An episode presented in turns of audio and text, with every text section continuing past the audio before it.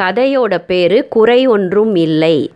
தனசேகர் ஒரு டாக்டர் மிகப்பெரிய தனியார் மருத்துவமனையில் இதய நல நிபுணராக இருக்கார்.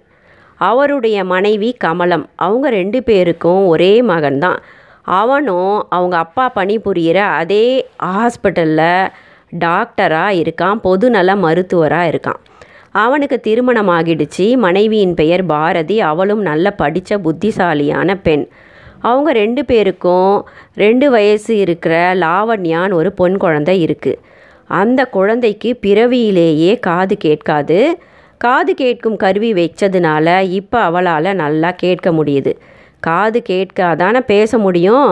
காது கேட்க ஆரம்பித்த உடனே குழந்த நல்லா கலகலன்னு பேசி சுறுசுறுப்பாக புத்திசாலியாக இருக்கா.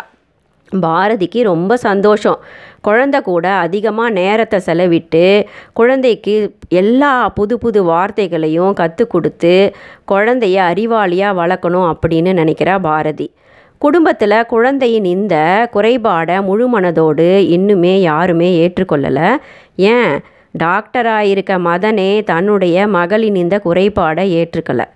குழந்த காதின் குறைபாடு காரணமாக பேசுறது சிரிக்கிறது அழறது எல்லாமே ரொம்ப சத்தமாக செய்வாள் அதை அவன் ரொம்ப எரிச்சலோடு தான் பார்ப்பான் தலை வலிக்குது. ஏன் இப்படி கத்திக்கிட்டு இருக்கா? மெதுவாக பேச சொல்லி கொடு அவளுக்கு அப்படின்னு சுடிச்சுடுன்னு விழுவான். அன்னைக்கு தனசேகர் தன்னுடைய நூறாவது இதய அறுவை சிகிச்சையை வெற்றிகரமாக முடிச்சிட்டாரு. அவருக்கு அவருடைய மருத்துவமனையில் மிகப்பெரிய பாராட்டு விழா ஒன்று ஏற்பாடு செஞ்சுருக்காங்க இன்று மாலை. குடும்பத்தினர் அனைவரும் வரணும் அப்படின்னு சொல்லியிருக்காங்க. கமலத்துக்கு தலைக்கால் புரியலை. தன்னுடைய கணவருக்கு தொழில் மூலம் இவ்வளவு மதிப்பும் மரியாதையும் கிடச்சிருக்குன்னு சொல்லிட்டு பூரிச்சு போயிடுறா.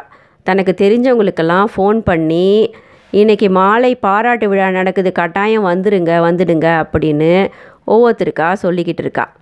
பிறகு மதனை கூப்பிட்டு டேய் மதன் உன் பொண்டாட்டி பாரதி கிட்ட சொல்லிடுப்பா. குழந்தைக்கு அந்த காது கேட்குற மெஷினை போட்டுக்கிட்டு வந்துட போகிறா குழந்தைக்கு காது கேட்காதுன்னு இப்போ யாருக்கும் தெரிய வேணாம். சின்ன குழந்த தானே. போக போக பெருசான பிறகு தெரிஞ்சால் பரவாயில்ல. அவரோட மதிப்பும் மரியாதையும் குறைஞ்சிரும். இந்த நேரத்தில் இது தெரிய வேணாம்ப்பா.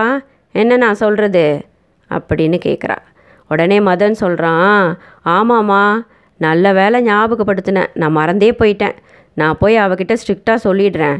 அப்படின்னு பாரதி கிட்ட வந்து குழந்தைக்கு காது மெஷினை போட்டுக்கிட்டு வரக்கூடாது அப்படின்னு கண்டிப்பாக சொல்லிடுறான்.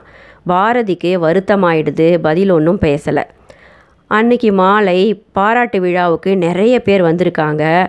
தனசேகரை எல்லாரும் பாராட்டி புகழ்ந்து பேசுகிறாங்க அந்த மருத்துவமனை வளாகத்தில் சின்ன சின்ன குழந்தைகள் அழகாக சத்தம் போட்டு விளையாடிக்கிட்டு இருக்காங்க. குழந்தை லாவண்யாவுக்கு காதில் எதுவுமே கேட்கலன்னு தெரிஞ்சிடுச்சு. அம்மா கிட்ட வந்து அம்மா அந்த மெஷினை வைங்க அப்படின்னு செய்கை மூலியமாகவும் தனக்கு தெரிந்த அந்த மழலையிலையும் சொல்லிக்கிட்டே இருக்கா. தானும் போய் அவங்க கூட விளையாடணும் அப்படின்னு அவள் விருப்பப்படுறா. பாரதிக்கு ரொம்ப வருத்தமாகிடுது. குழந்தைக்கு தன் கைப்பையில் இருந்த காது கேட்கும் அந்த கருவியை பொருத்தி அந்த குழந்தைகளோடு விளையாட விட்டு சந்தோஷப்படுறா பிறகு தனக்கு பாராட்டு விழா எடுத்ததற்கு நன்றி சொல்லிக்கிட்டு இருக்காரு தனசேகர். கூட்டத்து முன்னாடி நின்று குழந்தைய தூக்கிக்கிட்டு அந்த கூட்டத்து முன்னாடி போய் நிற்கிறா பாரதி. என்னுடைய மாமாவின் இந்த சாதனைக்கு என்னுடைய நன்றிகளும் பாராட்டுக்களும் வணக்கங்களும். இவ தான் எங்களோட குழந்த லாவண்யா. தாத்தாவுக்கு தப்பாமல் பிறந்த ஒரு பேத்தி தான். ரொம்ப அறிவாளி. ஆனால் பிறவியிலேயே அவளுக்கு காது கேட்காது. இந்த மெஷினை நாங்கள் பொருத்தினதுலேருந்து காது கேட்க ஆரம்பிச்சிடுச்சு. இந்த மாதிரி பிறவி குறைபாடுகளை குழந்தைகள் ஒரு வயதுக்கு முன்னாடியே நம்ம கண்டுபிடிச்சி சரி பண்ணணும். இப்போ என் பொண்ணு நல்லா பேசுவா. நல்ல சுட்டி புத்திசாலி. நம்மோட குறைகளை மறைச்சி வைக்கிறதுனால மட்டும் நம்மோட மதிப்பும் மரியாதையும் கூடிடுமா என்ன?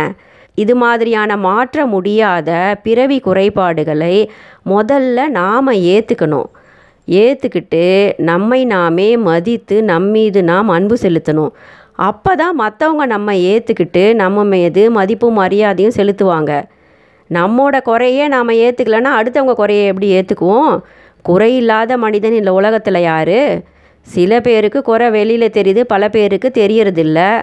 என் பொண்ணை இந்த மாதிரி கூட்டங்களுக்கும் நிறைய மக்கள் கூடியிருக்கும் பகுதிக்கும் அடிக்கடி இதே காது மெஷினோட கூட்டிக்கிட்டு போய் இந்த சின்ன குறைபாடு தனக்கு இருந்தாலும் தானும் மற்றவர்கள் போல ஒரு சந்தோஷமாக நல்ல ஒரு மனிதனாக வாழணும்னு என் பொண்ணுக்கு நான் சொல்லி கொடுக்கணும்னு நினைக்கிறேன்.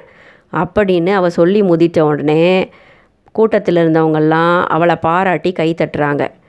இதை பார்த்துக்கிட்டு இருந்த குழந்தை லாவண்யா தானும் கலகலன்னு சிரிச்சுக்கிட்டு கையை டப்பு டப்புன்னு தட்டுறா.